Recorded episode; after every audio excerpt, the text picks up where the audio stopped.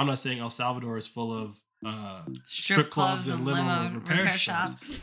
If if they really want to maintain their wealthy status or even become more wealthy, Bitcoin's the way.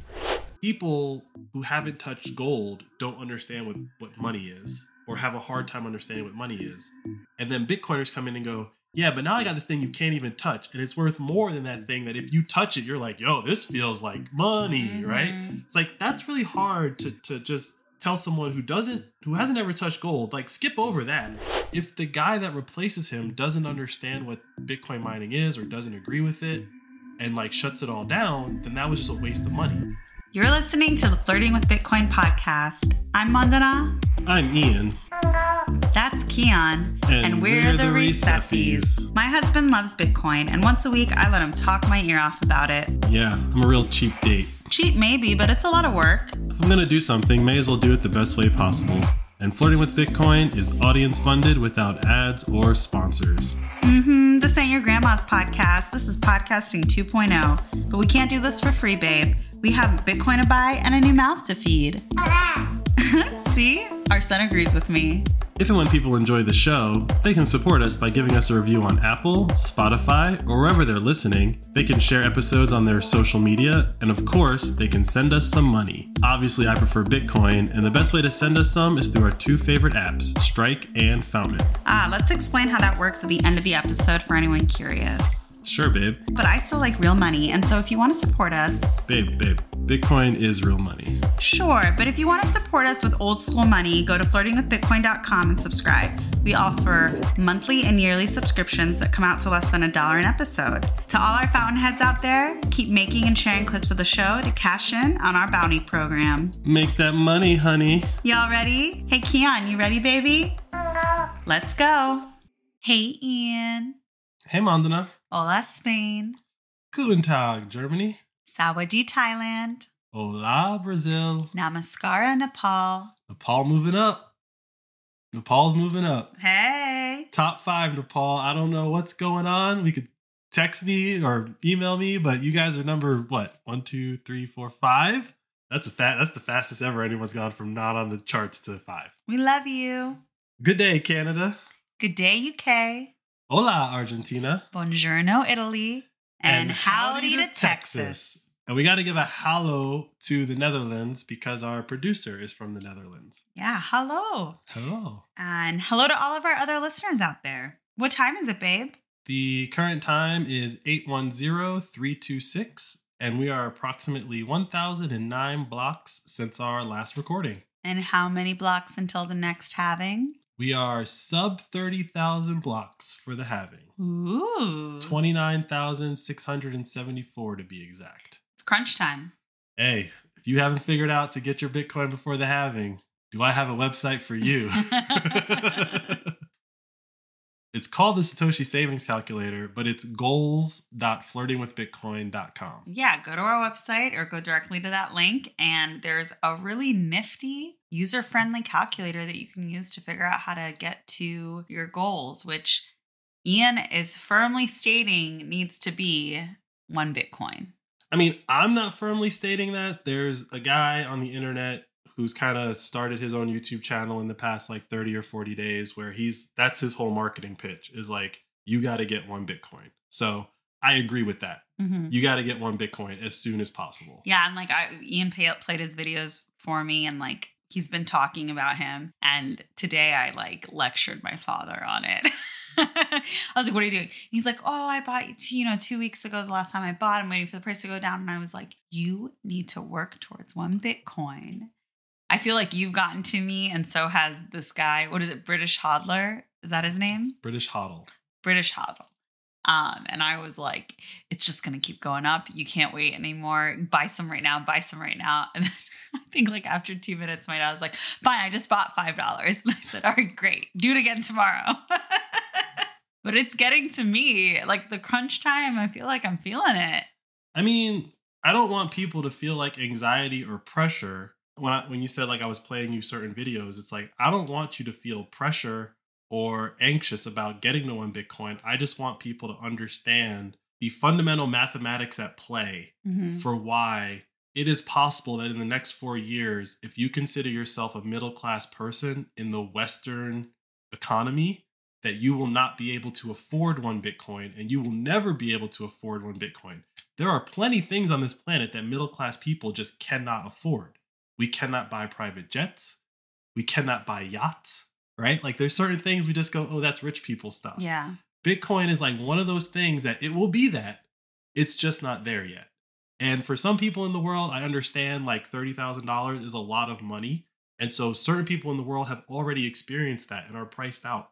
If you're middle class in Thailand, you're probably priced out already. Doesn't mean don't buy Bitcoin. Yeah. It just means that the goal of one Bitcoin is harder for you. When I started listening to the British HODLs guys, like uh, he's got a podcast slash YouTube channel. Um, he's rich. He's not like, for lack of a better term, you or me. He's a wealthy person who's made his money in real estate, and his product, his channel, his brand is talking to other rich people, right? Like he's not talking, I mean, he's talking to us, but he's really saying, like, hey, are you a millionaire that has like tens of millions of dollars in real estate? You might want to get one Bitcoin before all this goes down because you might not be able to get one after the next cycle happens. So the math that he used in his like case to his group, his peer group, I thought was very compelling. And uh, that's what I showed you the other night. Yeah. And so let's bring it back to understanding like the value of Bitcoin currently. If I gave you one US dollar, how many acres could I get on Bitcoin Island? Today, you can get 3,561 acres on sunny Bitcoin Island. But there's going to be a day we're doing this podcast where we're going to be saying hundreds and possibly tens. And then one. And, then, it'll be like in the fraction of an acre. And then yeah, and then it'll be in a fraction of it. It's And then it'll really be like, oh, conceptually thinking like land. mhm. I don't know what, you know, 3,500 acres looks like. I know what half an acre looks like. for one dollar you can get it. and get that's still a lot of land. That's still a lot of land, Yeah. right? So 3,561 acres, aka Satoshis, on sunny Bitcoin Island today. and is priced in Bitcoin back up? It is. I messaged them on Twitter. Mm-hmm. They actually responded, which is rare. And he, she, they were like, yeah, it's been down. I guess they were like rebuilding their database. Mm-hmm. So, like, it's back up. This week, the price of eggs are 3,953 Satoshis for a dozen eggs, uh, 12,813 Satoshis for a pound of ground beef, and 9,430 Satoshis for a gallon of gasoline. Let's talk beef. Where's the beef? Where's the beef, babe? It's coming. So Ian and I last year bought half a cow Mhm. from the farmer that sells goods at our farmers market. Um, and this year we are getting a full cow because it was a whole cow. a whole cow. Um, and we're going to distribute it amongst our community, relatives and friends. Friends and family. Um, it's really exciting because last year we tried to share it with other people, but people like just didn't understand when we were saying we bought a cow. They're like, I don't understand. And we said, well, it's half a cow. And then they're like, what does that mean? And they, of course, What's its name? just think like, look at a cartoon of a cow and cut it in half. No, basically, it's you buy the cow and it gets processed and you get it back in packages of uh, meat the way that you would buy it at a grocery store right um, and so this time this for some reason this year like there's people are just getting in the zone more and so um, i think what we have how many pounds of beef coming 100 plus 200 i don't know i have no idea You're off by a factor of five. 500 Mhm. 500 pounds of meat are coming our way Yeah, last year it was around 220. Oof. all right well I took the smaller of the cows, by the way. that's funny Mary messaged me and was like, "Okay, we have two cows going. Do you want the 545 or the 500?" and I was like, "We'll take the smaller one." And have you asked if we can get it in phases or is it all at once? I got to email her probably after we record this. all right, fair enough. But we have takers. We have people who are like, Do you think you could get 10 pounds? And I'm like, Yes. Please take more. Um, uh, but it's exciting. I'm it's really great beef. Um, if you have a relationship with a farmer that has cows, um, really explore this because it's very high quality beef and you get to know where your beef is coming from and also it just averages out to be incredibly cheaper than what you're paying for at the store this is before like the crazy inflation and the price of beef in the past like year or two right Yeah, I it's mean, a win-win-win all around you just need a deep freezer sorry just clear you need a deep freezer it's not gonna fit in your regular fridge I mean, we barely squeezed half a cow into a very large full freezer. So that we like, bought specifically for it Yeah, um, it it just fit uh, Mhm. last year. It's funny that you're you're bringing up the inflation aspect in regards to like us buying a cow because we did a couple episodes ago where I was saying how people are like on Twitter or Instagram, whatever, like posting, actually talking about their bills and how they've gone up. Well, I saw an article today. I don't know which outlet it was, but it's like a mainstream news Mhm. outlet now that's running that same type of story where they're basically saying like the federal government is saying that inflation is at x how do you explain all of these people and their reality of this one woman literally was like we've been buying we have an auto buy order on amazon. Mhm. and she just went all through it. It was like it was 700 750 800 850 like you can just see it going up and it's an auto buy. Yeah. It's not like she's like randomly adding stuff she's to the not cart. changing the Yeah, amount. She's yeah. not size. Yeah. So it's it has doubled. By the end of that, it went from Wow. 700 to 1400 for the Wow. same basket of goods. i believe it. So like when you turn on the news and you see them repeating or regurgitating government stats saying inflation's at like 3 or 4 or 5% and like Paul Krugman saying like inflation is heading down and people just don't understand the math. It's like no, people understand reality. You know, Paul Krugman lives in a math-based world where he can pull the numbers to make it seem like things are getting better, but in the real in the real No, it's world, ridiculous it's not it's not even close to what they're saying and i don't think many people were listening to those metrics before but now i think it's gotten to the point where people are like you are insulting my intelligence. Right. Like okay maybe like what gas reality do you live in? Yeah like maybe gas is up a little bit here and maybe it's up a lot over there and that's why i'm not seeing it. But when you see a, a auto buy increase by 100% in a year you're not i'm not the crazy You know one. those like long cucumbers, English cucumbers that they wrap in plastic. I don't know if they do this in other countries, but they like they have long cucumbers in grocery stores that they wrap in plastic, and sometimes they bunch them in threes and wrap those in plastic. I don't quite understand this plastic because I swear every time I buy those, they get rotten really quickly. Anyways, one of those was like three dollars. Mhm. I was like, in what world? In what world? I saw lemon like it was like two for two dollars for lemons. It's it's insanity. So we're buying a cow. Yeah, We're starting the garden in the backyard. yeah, we're working on. we're, We're, tr- working on it. we're trying to figure out how, how to source quality food Protein. protein but you know also growing our food whether or not or we buy it somewhere else um and not it it can't all be from the same store anymore No, it cannot. like i am going to different stores i'm buying different things at each of those stores and saying well which is the best one price versus you know the value versus the taste versus how long it stays fresh and i'm really i didn't feel like i had to do this a few years ago but now i'm like angry when i go and i spend a lot of money on a piece of fish and it tastes like nothing Mhm.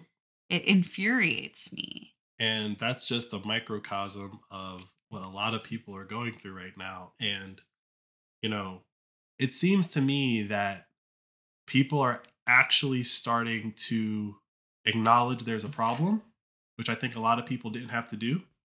I think a lot of people were able to like ride out the increase in prices and not feel it as much.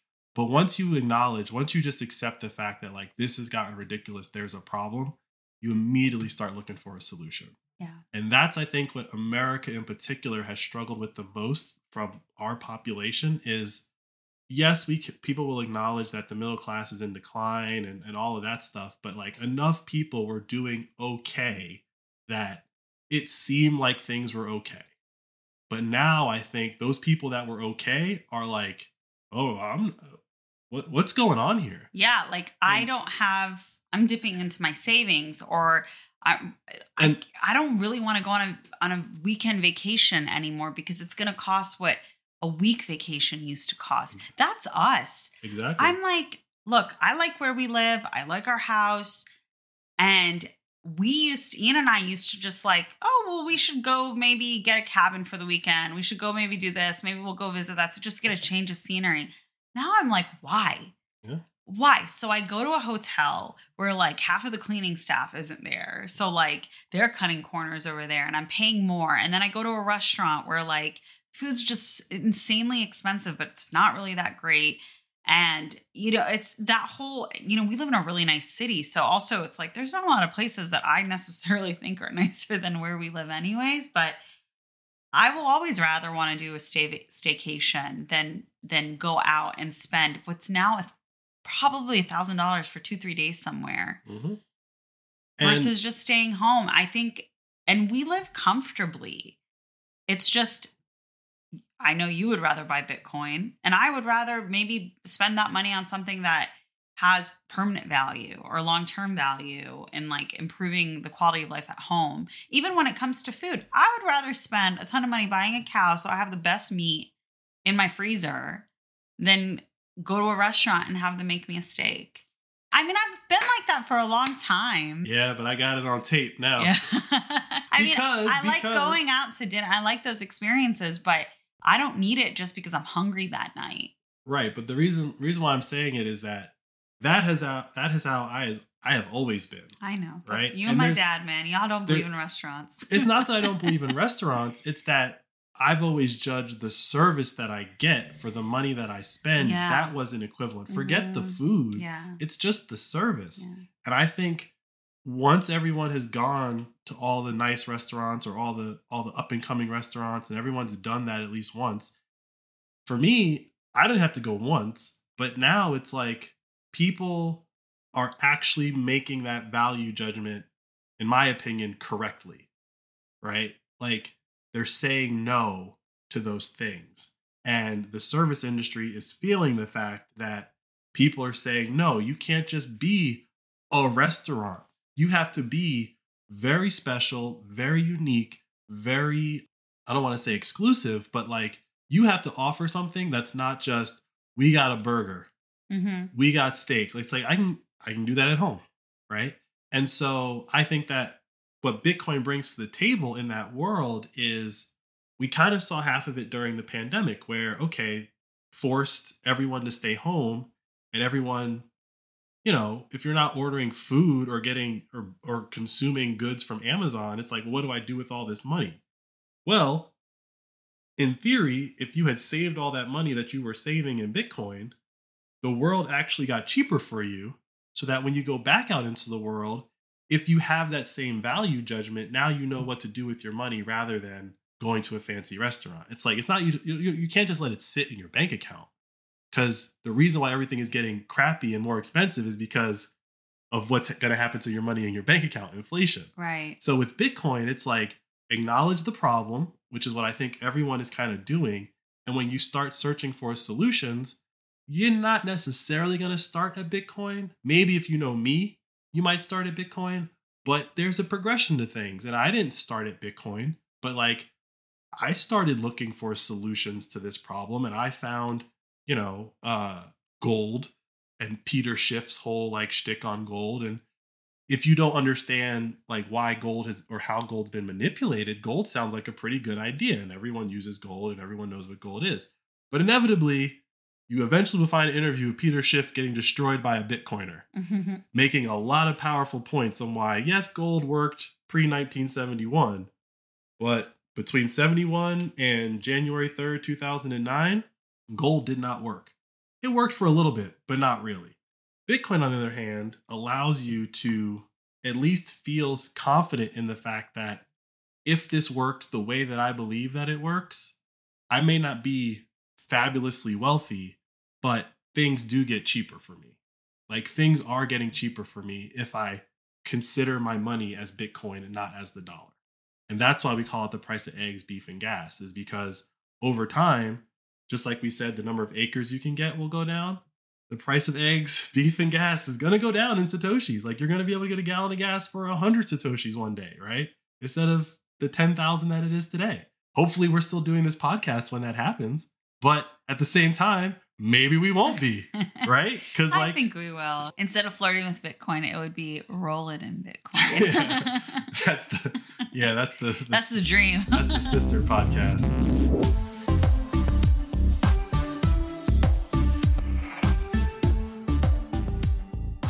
Speaking of gold, Mhm. I was on something before Ian was.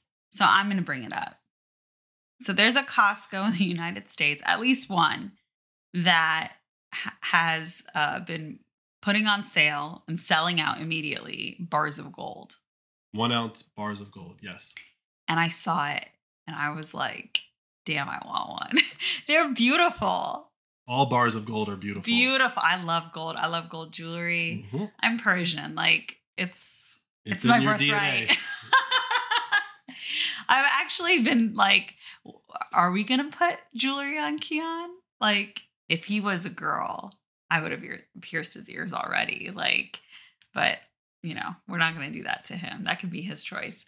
Um, but yeah, I love gold, and like, I think it's so interesting that I'm gonna assume a lot of the people at Costco that bought their gold bars, like this is the first gold bar they ever had.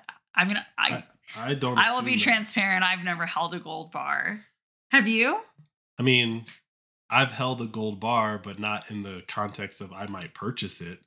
Okay. Right. Still, no, I've never held one, period. Let alone like no, it's. I, I, was shopping for one and it was like offered to me like jewelry at a jewelry store. I mean, so an ounce of gold is not that big, Mm-hmm. right? So like when you look at the price of gold and they say it's around today, it's around two thousand dollars an ounce, Mhm. right? The dollar number is large, and so I feel like a lot of people in their head kind of think that it's a gold bar like you'd see like in a bank heist, Yeah. right? No, it looks like it's like the size of a credit card, Mm-hmm. right? But something that small, when it's gold, it has a weight to it. Yeah. It feels like Mhm. there's there's something going on here It's that's powerful. it, it's As a metal, it's powerful. there's a lot we could get into on gold's like physical properties and, Mhm. and why why it feels different when you hold it. But the the the point that I would that I would get at is I would say no one like you said you've never held a gold bar. Mhm. If you've never held gold or even silver, really, Yeah. you don't understand you it's really hard for you to understand what money is right like that's where i think the bitcoin the bitcoiners have have the biggest challenge is people who haven't touched gold don't understand what what money is or have a hard time understanding what money is. And then bitcoiners come in and go yeah but now i got this thing you can't even touch and it's worth more than that thing that if you touch it you're like yo this feels like money right? Mhm. it's like that's really hard to to just tell someone who doesn't who hasn't ever touched gold like skip over that.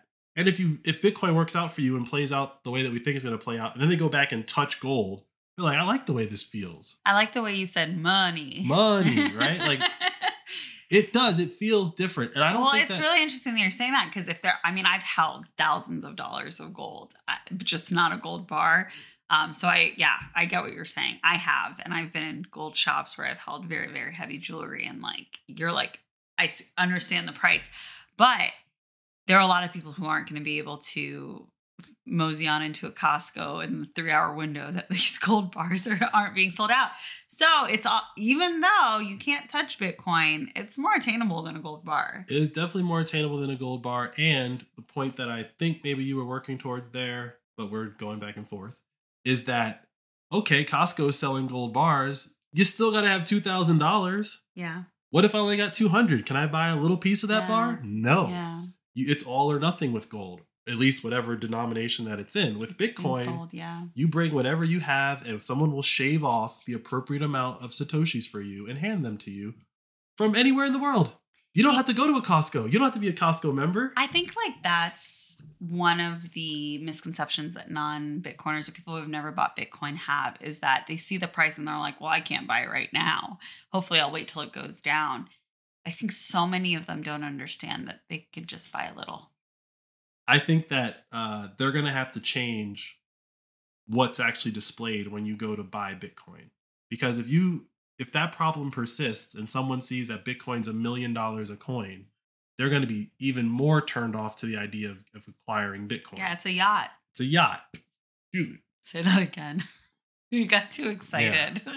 Yeah, at that at that point it's just a yacht, right? Yeah. So what I think is going to happen is that it's going to to the layman, you know, it's going to look like a stock split, right?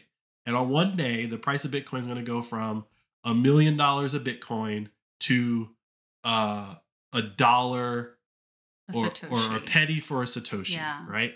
At a penny Satoshi, the price of Bitcoin is $1 million, right? When that happens, you're going to see another wave of adoption because just mentally, it'll be easier for people to do that math and say, I have a dollar, I can buy some Bitcoin for a dollar. I can get 100 units of this thing for a dollar. But at that point, it'll be 100 Satoshis.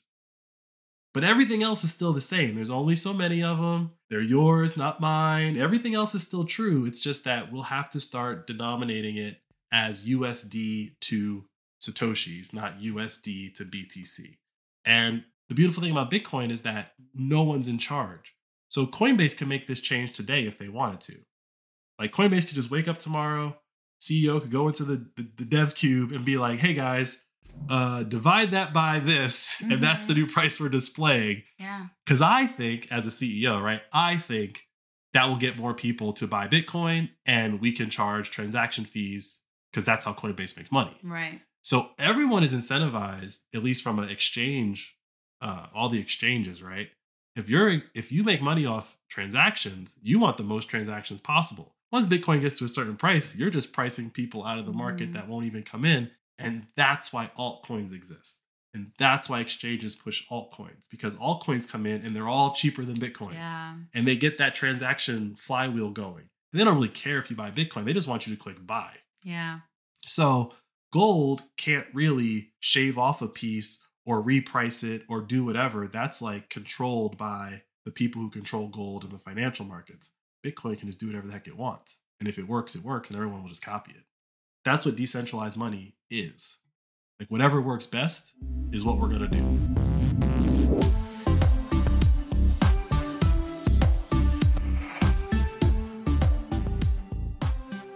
You know, we've talked on this pod about Nostr and Zaps, right? Mm-hmm. Well, we talked about this a while ago as like it might be coming, someone's working on it. It appears the guy has like V1 out. The developer has V1 out. It's called Prism. And what Prism does is it's very similar, if not identical, to how splits work on Fountain, except you don't need to use the Fountain app. It's through the Zap protocol. Okay. So the way this works is that at the end of the day, any zaps that go to a Nostr note that has this prism feature, the prism, the reason why he calls it prism is like uh, breaking up a light. Yeah. And so you can you can route, let's say 10 Satoshis come in, you can route them You to say- like 10 different Yeah. Three go here, two go there. Yeah. Yeah, I uh, you I think this is like cool because let's say you take a really great photo of you and a friend and send it to your friend and then they post that photo and then they get all of these likes but you don't get any of it added like to your clout situation. This way like you split the likes with them, but instead of likes, it's Bitcoin. Exactly. Yeah, I think like there's so much value in that. What's happened recently, I think on Instagram, I don't know about the other platforms, is you can post something on your feed and it can be from other people. I've never d- done a post that way, but I see it. And so that way it becomes posted by multiple people.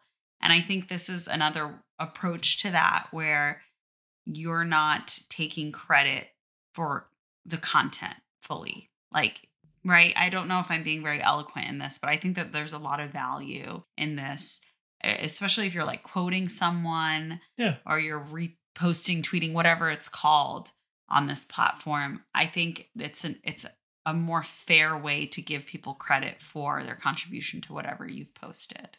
Exactly. And I don't know which platform I saw it on, but basically, there's, you know, I, I think I'm on Nostr more than you are, but like, they we've talked about the Zapathons, Mhm. right? Okay. Yeah. Well, there's a new thing that's called Zapvertising. Oh. So you can attach a message to a Zap. Mhm. So if it lands in like my Alby wallet or wallet of Satoshi, these like custodial lightning wallets, Mhm. you'll see a message with the zap. So what people have been doing, I get them all the time, is like I get like a one sat zap, which is an ad. Interesting. They're giving me a sat. They got my attention for a sat, and then it's like click here for like whatever, right? But what you were talking about, like sharing the uh, you know, sharing the clout, sharing the likes, with Zapvertising, it's like I sent you an ad, Yeah. share it now. You're actually incentivized to share it because anything that gets generated from it, right? Like, so the initial tweet or note, whatever, the, the Nostr note, Oh, that's what Nostr calls it. It called a note. Nostr stands for notes, On... other things. Oh, I'm just making it up like I know. anyway, the N in Nostr stands for note okay. or notes, right? But the point I'm getting at is like the the tweet that the guy put out, the note that the guy put out saying like Prism is ready. He also said whoever shares this will get added to the Prism Interesting. and will get it as the zaps come in. Just from the fact that you shared this, you're gonna get a cut of I like whatever this generates. So like I see it as a way, like I didn't really get a chance to play with it. We've been kind of busy the past couple of weeks, but I see it as a way for another angle for promoting the show. Yeah, Personally for us, definitely. I see it as another way for up and coming. You know, we talk about like how value for value is going to change the music industry and the, the TV industry and all that fun stuff. I see it as a way for up and coming people to like incentivize people to promote their content, right? Like, and once people understand that that's how this works, going back to my initial premise from a year and a half ago, content creators don't necessarily want to be on YouTube or whatever. That's where they have to be. Yeah. But once this this world gets set up in a way where you can start making money on day 1 and monetize your network on day 1, yeah, you'll eventually go to YouTube, but Nostr and Value for Value are now the new minor leagues. And if you can monetize yourself in that world um, purely through your network effect, then these like top heavy entities like Hulu and and HBO and all those guys, like you have an actual metric to point to. Like we are generating money. Mm-hmm. So when you make me an offer and say, "Hey, we want you to like make a show for HBO," it's like you gotta outdo What I'm generating. what I'm already generating. yeah. You have a negoti you have leverage in that negotiation. Right now, these YouTube people, they don't really have a whole lot of leverage because YouTube can demonetize you, which is like what has happened to Russell Brand recently, which is like a whole other topic that we won't get into, but like it kind of shows that you're still beholden. You have your you have your overlord. They might be more hands off, right? Like YouTube is a more hands off overlord, but if you upset the overlord, they still switch off your revenue stream with Prism and value for value, that's not as possible. So, big deal. This guy has been working on it for a while. I saw it came out. It's like ready to go, and I wanted to bring that up on on the pod. And just side note, the writer's strike has ended. They won.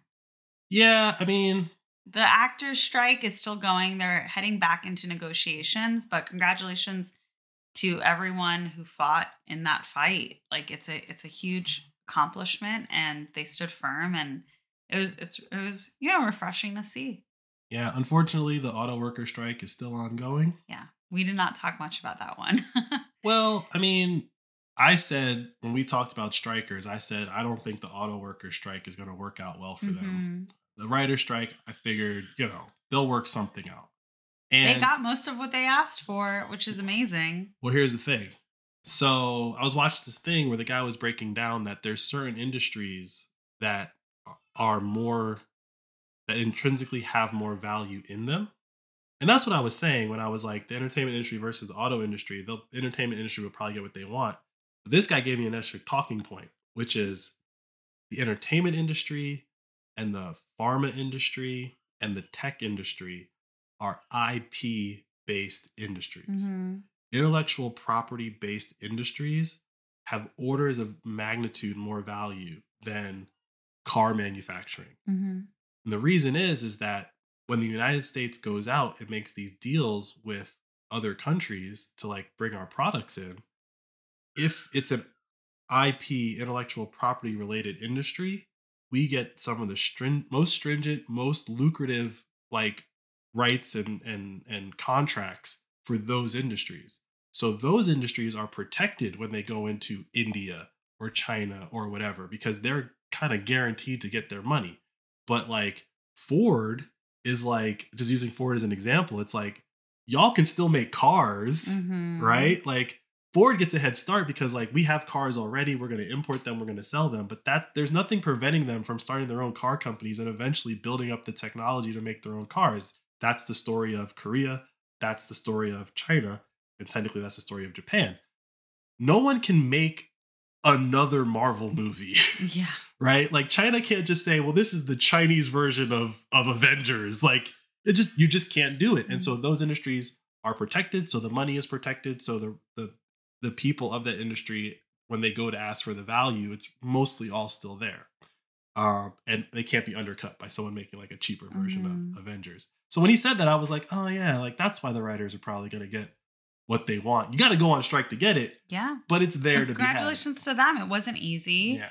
Um, they stood firm, and I think it's a it's a great success story for the labor movement.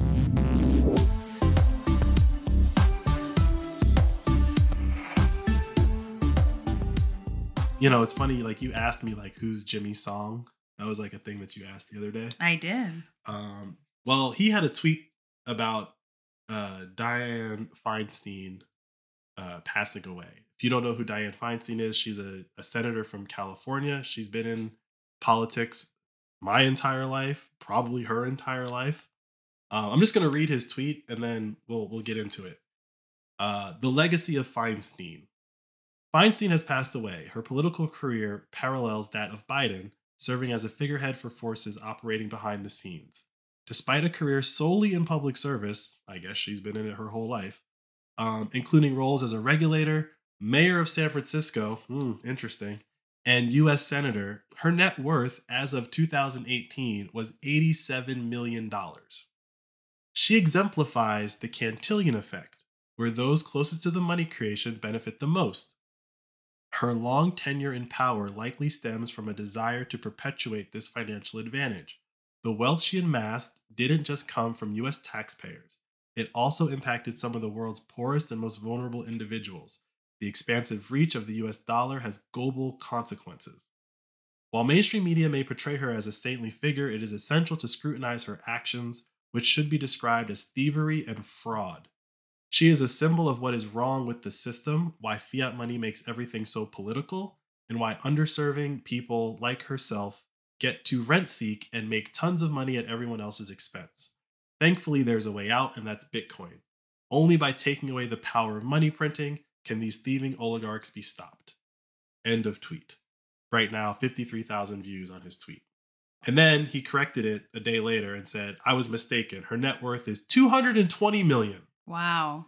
Her husband was a neurosurgeon, to be sure, but he died in 1978. Wow. So 78. he died in 78. Her net worth as of 1980 was 1 million. So in my lifetime, Jeez. in my lifetime, she has earned $219 million as a public servant. The only one richer than her in Congress, Nancy Pelosi. her fellow San Francisco district rent seeker, Nancy Pelosi. Mm-hmm. Okay, so that was the tweet. I wanted to just read it fully, like like reading it into the archive or whatever. Uh, the thing that I like to add to this tweet is that you know our country is run by a bunch of octogenarians. Octogenarians are people that are older than 80 years old, and they're all about to pass away. Natural causes or unnatural causes doesn't really matter. When they pass away, you can just copy and paste their names into this tweet and copy and paste different numbers into those dates that I just said and the numbers that they made, and it'll all sound just as crazy. And the reason why is because these are all the people that created all the policies, that created all the inflation that we're all dealing with. They've been in public service their whole life. They voted yes on all of these things that inflate, have inflated all the things that we need on a regular basis, particularly housing. Mm-hmm. And when we talk about their net worth, a lot of it is, I'm not going to say it was all insider trading, but if you know that a policy is about to change and you trade on it, that's one thing. But it's more that they understand what the change is because they were involved in the change. And we, as the general public, we weren't involved in the backroom conversations for why the change was even made to fully understand what the change is. So they get to front run everyone on everything. Mm-hmm. And Bitcoin, as we said earlier about like rich people will eventually be the only ones that are buying one Bitcoin, Bitcoin is the first time that the general people have gotten to front run something, which is why you see all this government pushback against Bitcoin because they can't control it.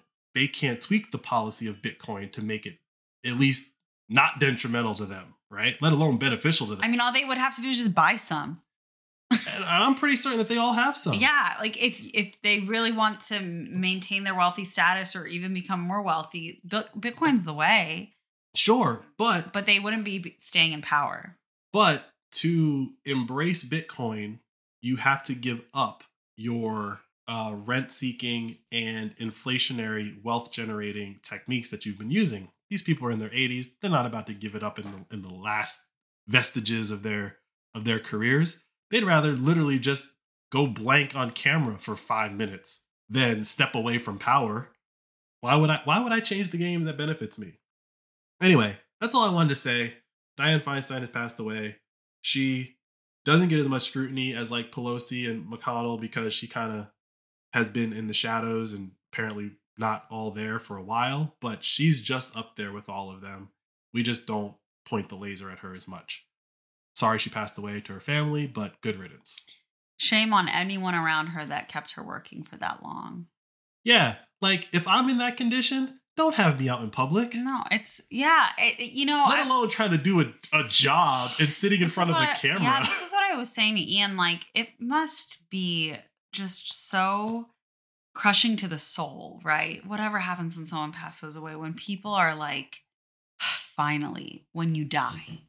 Yeah, I, I, or people are upset with you that you waited to die to remove yourself from a from such a position of power. And I will tell you, I think uh, the liberals, whoever you want to say, they're still not saying about Ruth Bader Ginsburg, but that woman was 87 when she died. Yeah. And she's the reason Roe v. Wade was overturned. But she was the champion of, like, it's like, how ridiculous is your ego that you think at 87 you're going to do a better job than a new person that could come behind you. Like, well, I think she was a celebrated champion for so long, but I think she killed her legacy. Well, I'm going to say an unpopular opinion about Ruth Bader Ginsburg is that I don't think she was the champion of Roe v. Wade. I think Ruth Bader Ginsburg made her career and her, like, that's like her legacy. Mm-hmm. But she made her legacy on that social conflict in our society. If we didn't have that social conflict, she probably would not have been in that position. That's the way that I see it. I think it's the same thing that you're saying. Yeah, I mean, for me, I just think for you to stay in a position of power for that long, where look, I'm not knocking people who are old. I'm not saying you go out to pasture when you're no, I say you need to have a certain level of energy and vim, vigor, and and and also sanity. At, at a certain point, I think it's selfish for you to be making decisions for society that you're not going to have to live the consequences, experience the consequences of. So yeah, I, I am. She wasn't having abortions. Yeah, I'm not. Look, I am a citizen of two countries. So I can vote in two elections. I only vote in the country that I live in. And there are a lot of immigrants in different countries around the world that vote in their own country's elections. But I do not think I have any right to vote in an election in a country that I don't live in. And I think this is the same principle. If you are passing laws that fund beyond your expected life expectancy, like get out of here. Get out of here. Like that's ridiculous. Yeah. If you're drafting bills for programs that will expire in 10 years, but you don't know if you're going to live in 10 years, stop working. Your frame of mind reviewing these things does not have the sense of urgency. Sense of urgency. You're not representative of the society. How what is the percentage of people who are 90 years old in America? I mean, it's creeping up there, but yeah. Yeah, no, it's you're not you're it's this is not a representative democracy. So I mean, I it's so disappointing and it's such an uncomfortable situation because I really believe that as a society, Americans don't respect their elders. But then weirdly, we have all these elders in Congress. Like, what? What? No. Like, this does not make any sense to me. You need middle aged and young people in charge. And I think as a society, we need to be paying attention to the young people more because they have the newest information and we have old information. And I think that's what we should be working towards. Instead, we are like just battling the boomers. And these aren't even boomers. I don't even know what generation this is. The greatest generation, isn't that I don't know. The Maybe. BS name that the, this generation has? They just called the greatest generation. I mean, they did invent marketing, so they got to pick their name. They got to pick their name. But we got to invent marketing, we invented the internet. I have to say, and this is my last piece on this. If you are not Gen Z and you're hating on Gen Z, you need to be quiet because every generation tries to rag on the generation younger than them. But Gen Z has been through so much and they are trying to make it through in a world and build a life for themselves when there really is no future. Show them some respect because they have more drive and motivation to figure this stuff out than we do.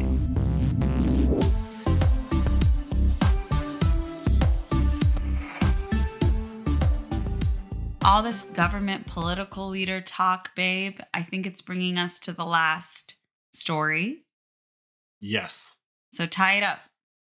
So, Tie a, tie a lasso in the air and, and, and wave it around and reel it in. so we're probably going to call the name of this episode "Howdy to Texas," and if you're listening to this, that's the title that you clicked on, right? Um, because the mayor of Fort Worth has decided that they're going to plug Bitcoin miners in in City Hall. And Ian is not happy about it. Mm, Well, you know, like when I first heard it, I was like, that's cool. Like, this guy gets it. You know, like, I didn't have an adverse reaction to it when I first saw the story. But the more I thought about it, I was like, no, this guy doesn't get it. I don't think, and I don't think he even understands that he doesn't get it. I truly believe that he thinks he's doing something good, and maybe it's partially a political stunt because Bitcoin's kind of popular right now. But I do, I want to give him the benefit of the doubt and say I think that he thinks that what he's doing is a good idea. However, by plugging Bitcoin miners into City Hall and saying that the city of Fort Worth is going to mine Bitcoin, it sounds good on paper, but who is going to be in charge of running that program?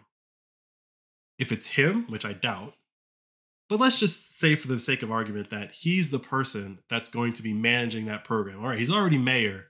Now he's running a Bitcoin program on the side of his desk. I don't know what the problems that Fort Worth has, but I feel like all major cities these days have some problems, and I want the mayor on those.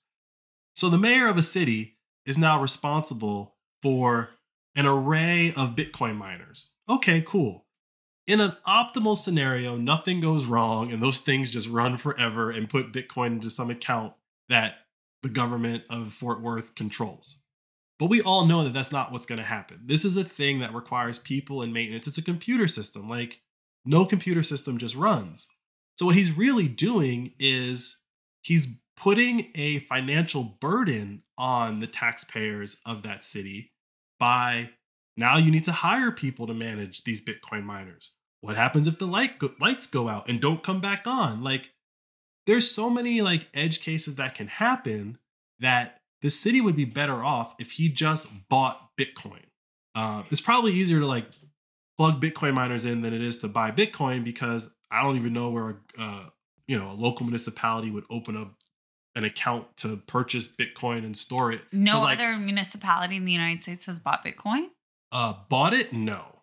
Huh. Some something something in Colorado that escapes my head at the moment. They is- said you can pay taxes. So they have ways for it to come in. Yeah. But I would imagine that when you pay your taxes in Bitcoin, what the city gets is dollars. And there's some middleman in there that takes the Bitcoin, converts to dollars, and puts it in an account for the government. So what he's really done is put this financial burden on the citizens of this jurisdiction. And he's doing an interview with like the local news agency, but they're not Bitcoiners. So they don't know how to like challenge this idea. They're just like, wow, mayor's doing a cool thing, you know, like look at this guy. He got his name on the news. He's probably get reelected because his name's in the news. Whereas if the guy that replaces him doesn't understand what Bitcoin mining is or doesn't agree with it and like shuts it all down, then that was just a waste of money. However, if he just buys Bitcoin and the guy that replaces him doesn't agree with Bitcoin and decides to sell the Bitcoin, there's a large percentage chance that he'll have made money for the city. And that's the basic premise of why I think this is a bad idea. And I don't think governments should be, local municipalities for sure, should be plugging Bitcoin miners into City Hall. You just don't think they have the technological or business expertise to be able to, out of nothing, operate a Bitcoin mining operation. No, they do not. Even if you don't know anything about this person, you don't know if they their let's say their best friend is a is a miner and is gonna be contracted to set it all up and it's gonna be state of the art and da, da, da. you still don't think that it's possible that this could be good No, I don't. Because the basic premise of Bitcoin is separation of money and state. And by having the state involved, having a local municipality involved in this means that while they will not be in charge of the Bitcoin network as a whole, right? Like they'll have a few miners and they'll generate some hash rate or whatever. There are like multi million dollar corporations out there that are struggling to figure out how to do this at a profit. And they are attracting the best and brightest, at least in the United States, if not the world. And they are all struggling to figure out how to do it at a profit on a Mm. quarterly basis. And this guy is supposed to be managing a city and then figuring out how to do all of this and making sure that it's not costing taxpayers money. I just find it hard to believe that that'll be a successful thing for the government to do. And we can point to many boondoggles that the government has gotten into that they thought government intervention or government involvement would make a thing better. Mhm. The beautiful thing about why this will just clear itself up is that, unlike um, some of the other things that governments get involved in, this will be very easy to measure the success of. How much Bitcoin did you produce, and how much money did you spend to produce it? Add up the electricity, add up the salaries, add up whatever you want to add up. And if you did not produce a profit, shut it down. And I'm willing to bet that the numbers will not work out at all. But that being said, I do think this guy has the right idea. He's he's he's there. He thinks that we should be involved in Bitcoin, and that's a good first step. And hopefully, someone kind of now that he's attracted some attention to himself, you know, if you want to talk to me, buddy, I'll gladly talk to you. but like, someone can kind of step in and be like, "Yeah, you're there, but like, you really should just be kind of holding it as a treasury asset for this for the municipality, like Michael Saylor's doing." So hopefully, with all this attention that he's attracting, someone kind of pulls him to the side and says, All right, good job, but we can make this a lot easier for you and look a lot more successful. You know, I was thinking about this in terms of it being a sexy headline, right? Mhm.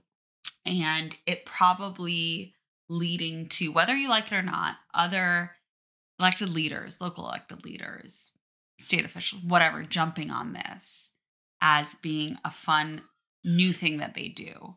Um, if it fails immediately in like the first or second quarter that it's done, because the money will be very clear. Either they've made Bitcoin to profit or they haven't, right? It might fall flat on its face, but whether or not you want government and Bitcoin joined together, it's going to start happening more and more in the United States. Maybe. And so while you're criticizing this, I think it's going to happen more and more, and it might become a trend specifically in Texas. Um, but it's Fort Worth. And so Fort Worth is like huge military town. There's a lot of money in there. So when you at first you were like, oh, well, you don't know anything about this mayor, right? What if the military is telling him to get involved in this? Like we just It- don't know if there's any like But it doesn't puppet strings being pulled here. but it doesn't matter is my point, right? And and the reason why it doesn't matter is that on top of missing the first principle of Bitcoin, which is separation of money and state, right? The other thing that it's missing is, well, you could like point to El Salvador, right? And someone could say, like, well, isn't this what El Salvador is doing? Isn't El Salvador like saying they're gonna mine Bitcoin and all that fun stuff? And I would say maybe El Salvador is gonna mine Bitcoin, but what El Salvador is actually doing is investing in a project that will benefit all of its citizens. And the project that will benefit all of its citizens is that they're building a energy producing, electricity producing power plant from the energy, the heat of the volcano that's in there's multiple volcanoes, but the volcano in El Salvador is going to be used to produce electricity that will be used for the entire country. On that free, almost free, you know, on that cheap energy that's going to be produced from the volcano, yes, Bitcoin miners will be incentivized to go mine in El Salvador if you have some of the cheapest electricity in the world, but your citizens are also going to benefit from that cheap electricity. What I'm arguing is that the citizens of Fort Worth get no benefit from this immediately. They get none. Not immediately, but let's say they mine, they make some. I mean, I get why you're saying buying is better than mining. No, no, no. But like, But let's say Bitcoin shoots up next year after they've mined a couple of them. Like it, it paid would have for been itself. it would have been cheaper to It buy the It Bitcoin. would have, yeah. Right? But I So, still mean like- like in terms of if it's successful, then you get other cities that are like, hey, I want to do this too.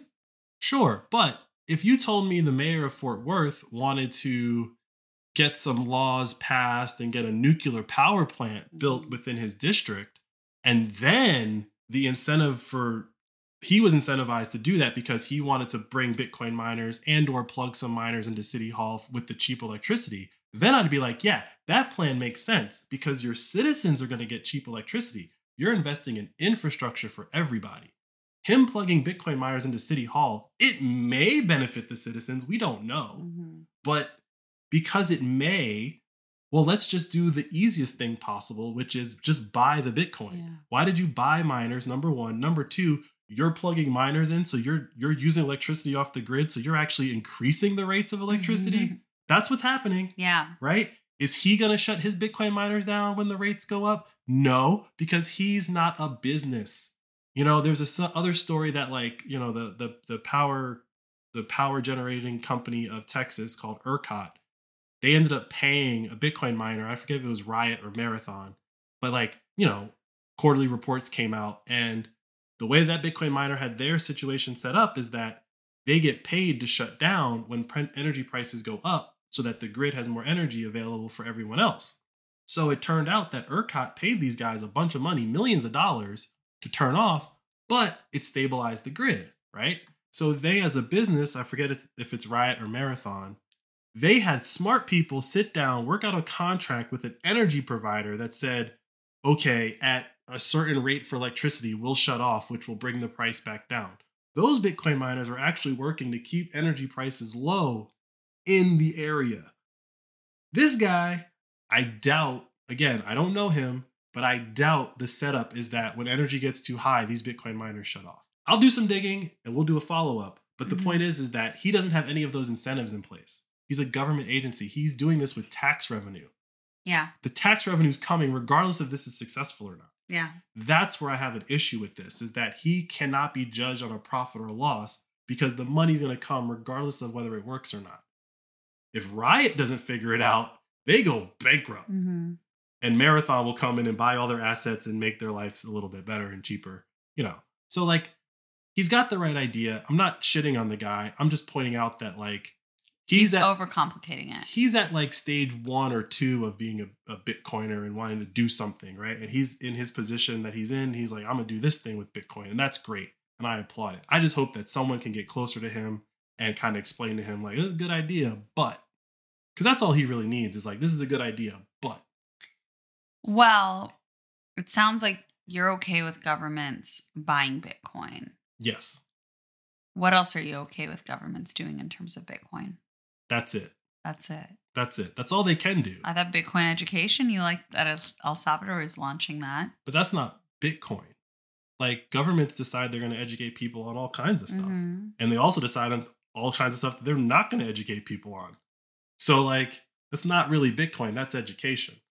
Would you be comfortable with the eventual well established, super efficient, low energy costing mining of Bitcoin in the United States? That's already happening. Where?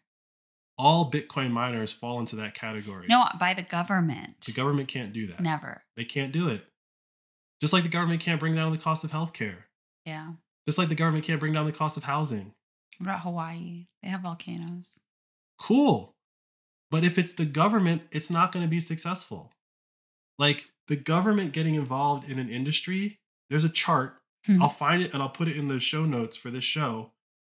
The government getting involved in industry inevitably always causes the industry to cost more money. Healthcare, education, energy, right? Like because their incentives aren't aligned with market forces. And the government will either create more money and or just run it at a deficit until someone finally goes this needs to stop. Private entities cannot run at a deficit forever. They just can't.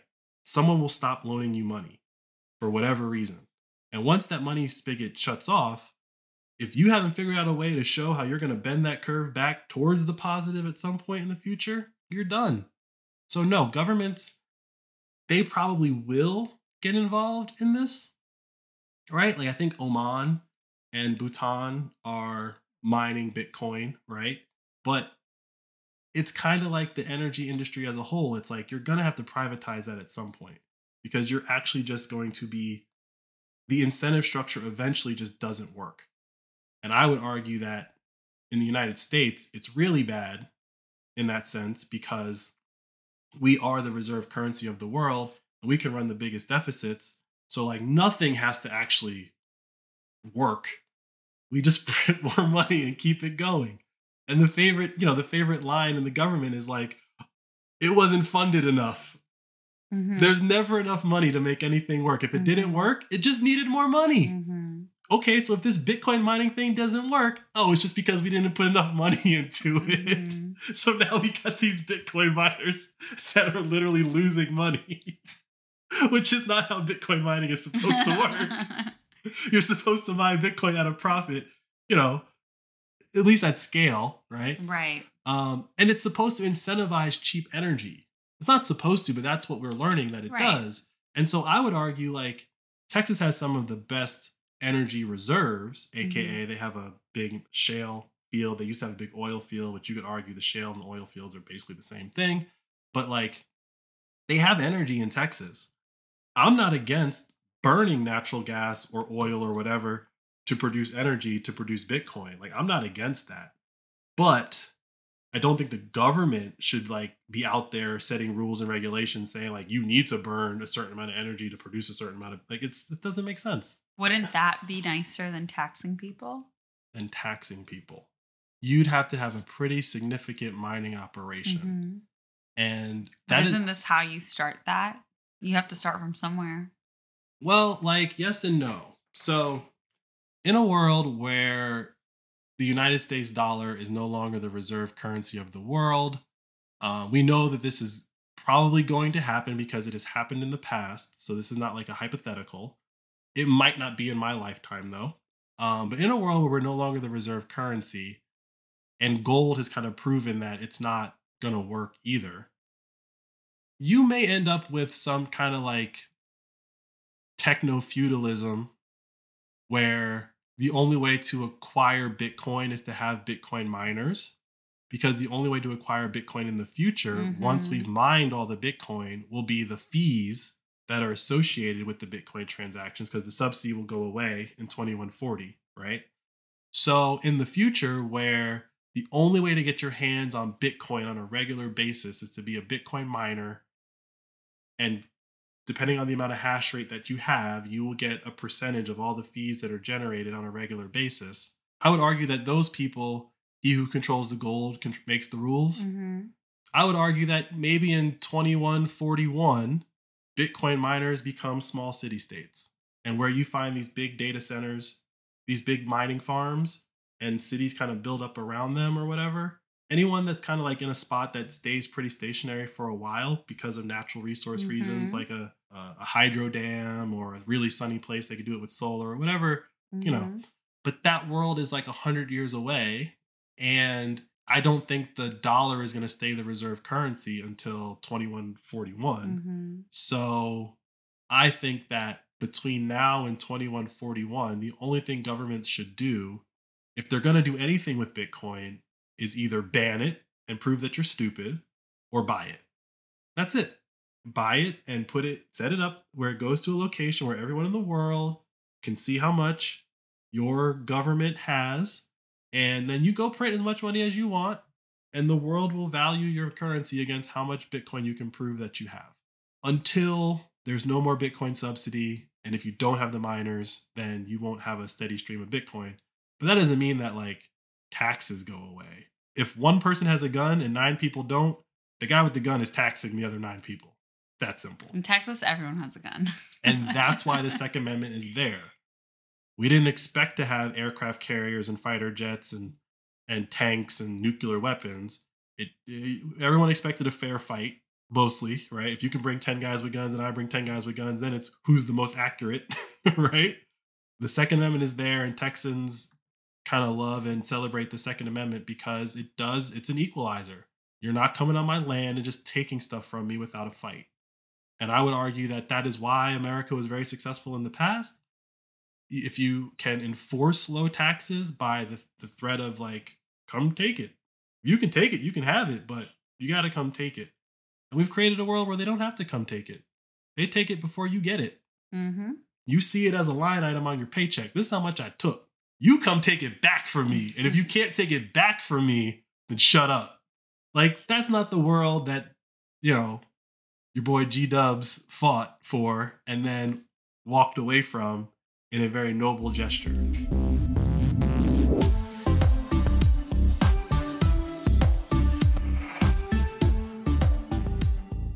I've been doing a lot of rabbit holing lately. The Bitcoin rabbit hole for me is pretty well established. You know, I don't need to go deep, I need to go wide in that. Um, but I'm on a new rabbit hole that talks about like the history of North America and Central America and how you know the indigenous people of North and North and Central America kind of first established what was established here.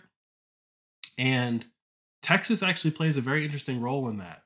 Like Texas is like this place where these mass migrations have like gone through multiple times and we're seeing that now. Like we're seeing another mass migration.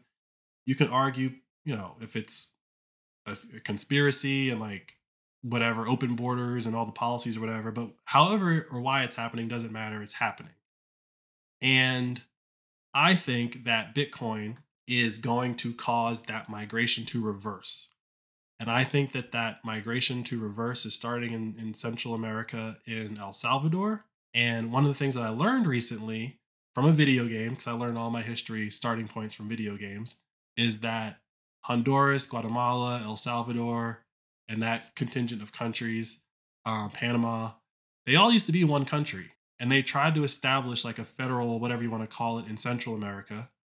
But they ended up breaking apart into multiple countries that we know today. So, what I think is going to happen is uh, Bitcoin is going to help Central America unify into a not necessarily a single country. I don't think that that's going to happen. I think we are we are peak centralization and we're going to only see decentralization of nations going forward. But I do think that the Central American countries are going to form a monetary union um, that is a lot less complicated than, say, the Euro, the eurozone, or even some of these monetary unions that are starting in East and West Africa that are based on central banks, mm-hmm. right? And I think that that that particular event happening, these these these Central American countries these Central American countries forming a monetary union without forming a monetary union, we just all agree to use Bitcoin, yeah. is the only way for stability to return to the Central American region. Because the Central American region has been just decimated by being close to Mexico, being close to the United States, all the inflation that we export to their countries. Most of the people in their countries don't want the country's currency, they want dollars, right? Like people from America come to those countries with hundreds of thousands, if not millions of dollars, right?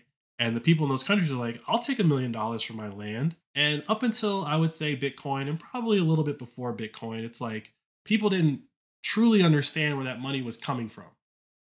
And now that everyone understands where that money is coming from, where it's like, you just made this out of thin air, I don't want it. Or if I want it, I want a lot more of it. Mm-hmm. Since you can create as much of it as possible, right? No, you're not getting a million dollars for this land. I want 10 million. I want a hundred million. And that's the inflation, right?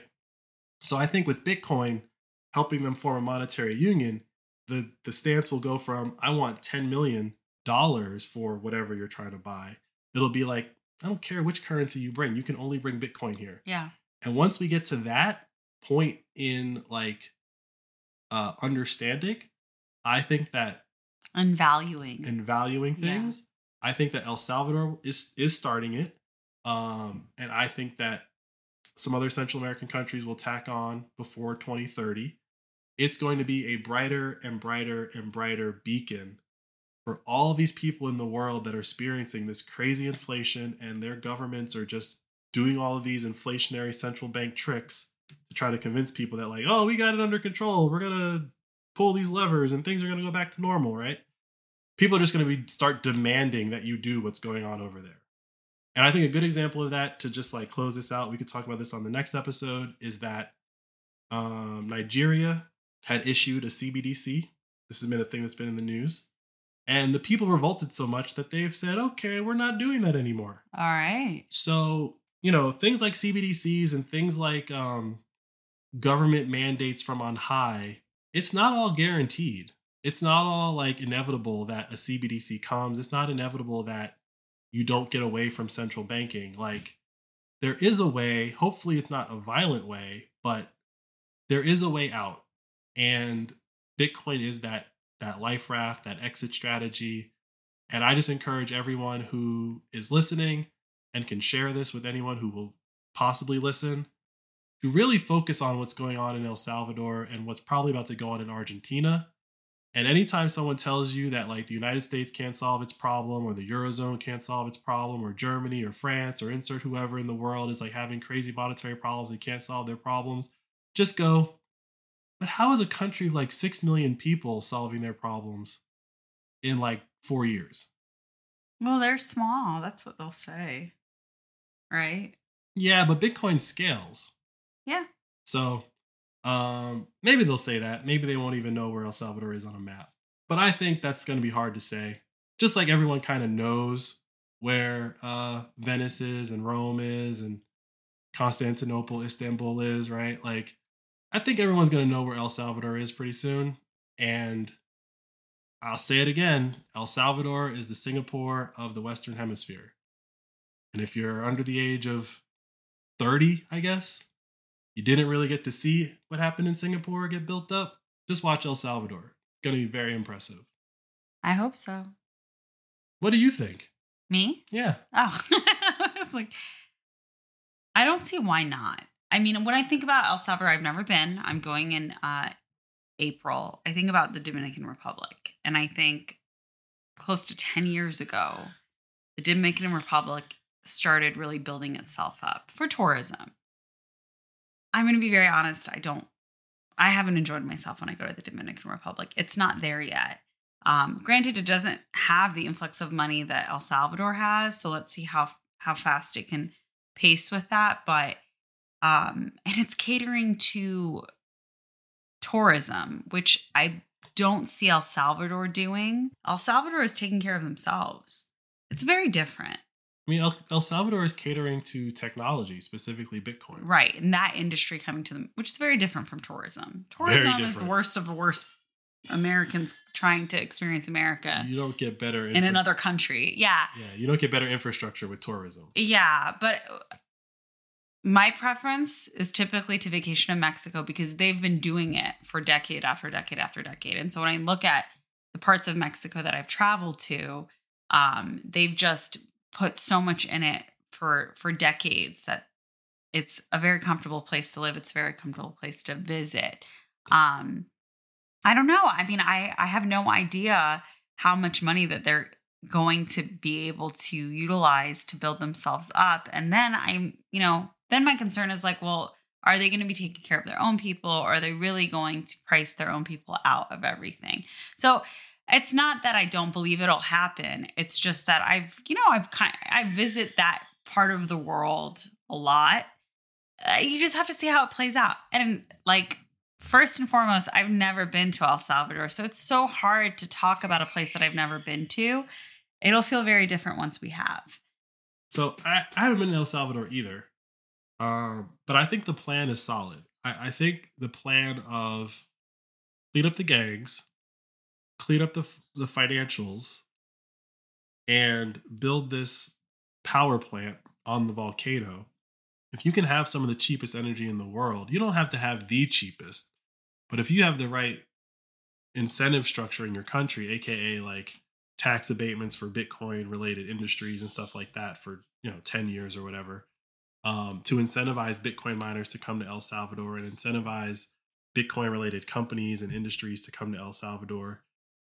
I don't think, like to your point, like tourism is one thing. Like, I don't think a massive influx of Bitcoiners is a fundamentally bad thing, right? Like, a massive influx of people who are not from a place in any situation is never great, right?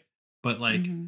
I think if you get a bunch of builders, like Bitcoin builders, and people who want to make things and make things better, inf- inflowing into your country, um, that's a lot better than.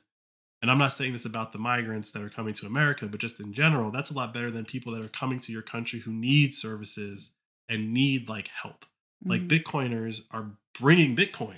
And if they're just sitting in your country over time getting wealthier, they're going to spend it into your economy mm-hmm. over time. I really think that like it might take a lot shorter. It's gentrification though, ultimately.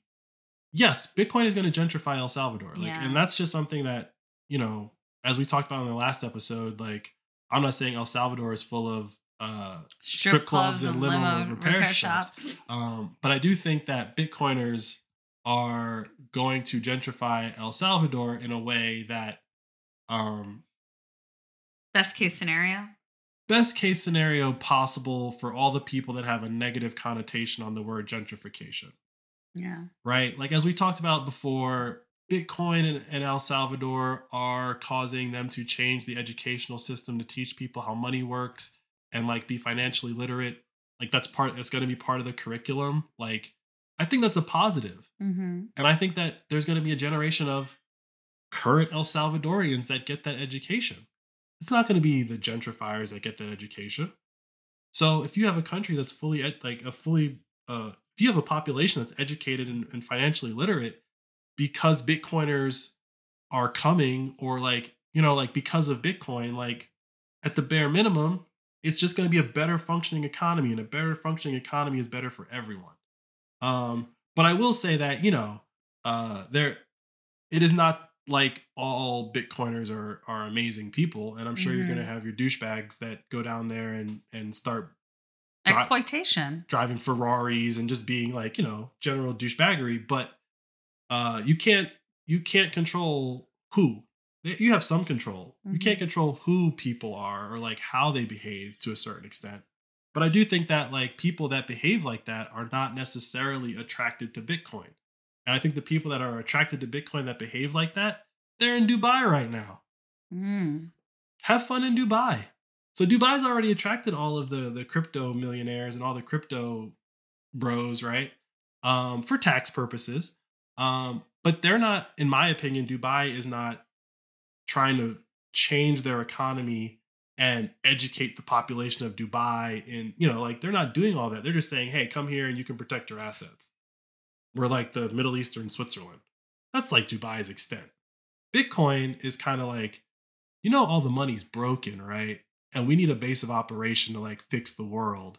And it seems like El Salvador, for the most part, is that place right now until we find a better place or like they nuke us. So, like, let's all congregate in El Salvador. The weather's great. It's very easy to grow food. If they do cut us off from the rest of the financial world, we'll be able to survive in El Salvador. It's time for shout outs. Shout out to our fountainheads. Each week we give a shout out to the top boost since the last episode. And this episode, 1% of all sats are being split towards Sparrow Wallet development. So we didn't do shout outs last episode. So for our Strikers episode, shout out to Cindy EO, uh, TNT Mom, Zordon, and Duggan Roop. In our last episode, uh, strip clubs and limo repair shops, uh, shout out to Whisk Undiwes. I don't think I've ever said that out loud. Duggan Roop and Zordon. Thanks for listening. We'll catch you guys next time. It's time to join the Fountainhead Nation.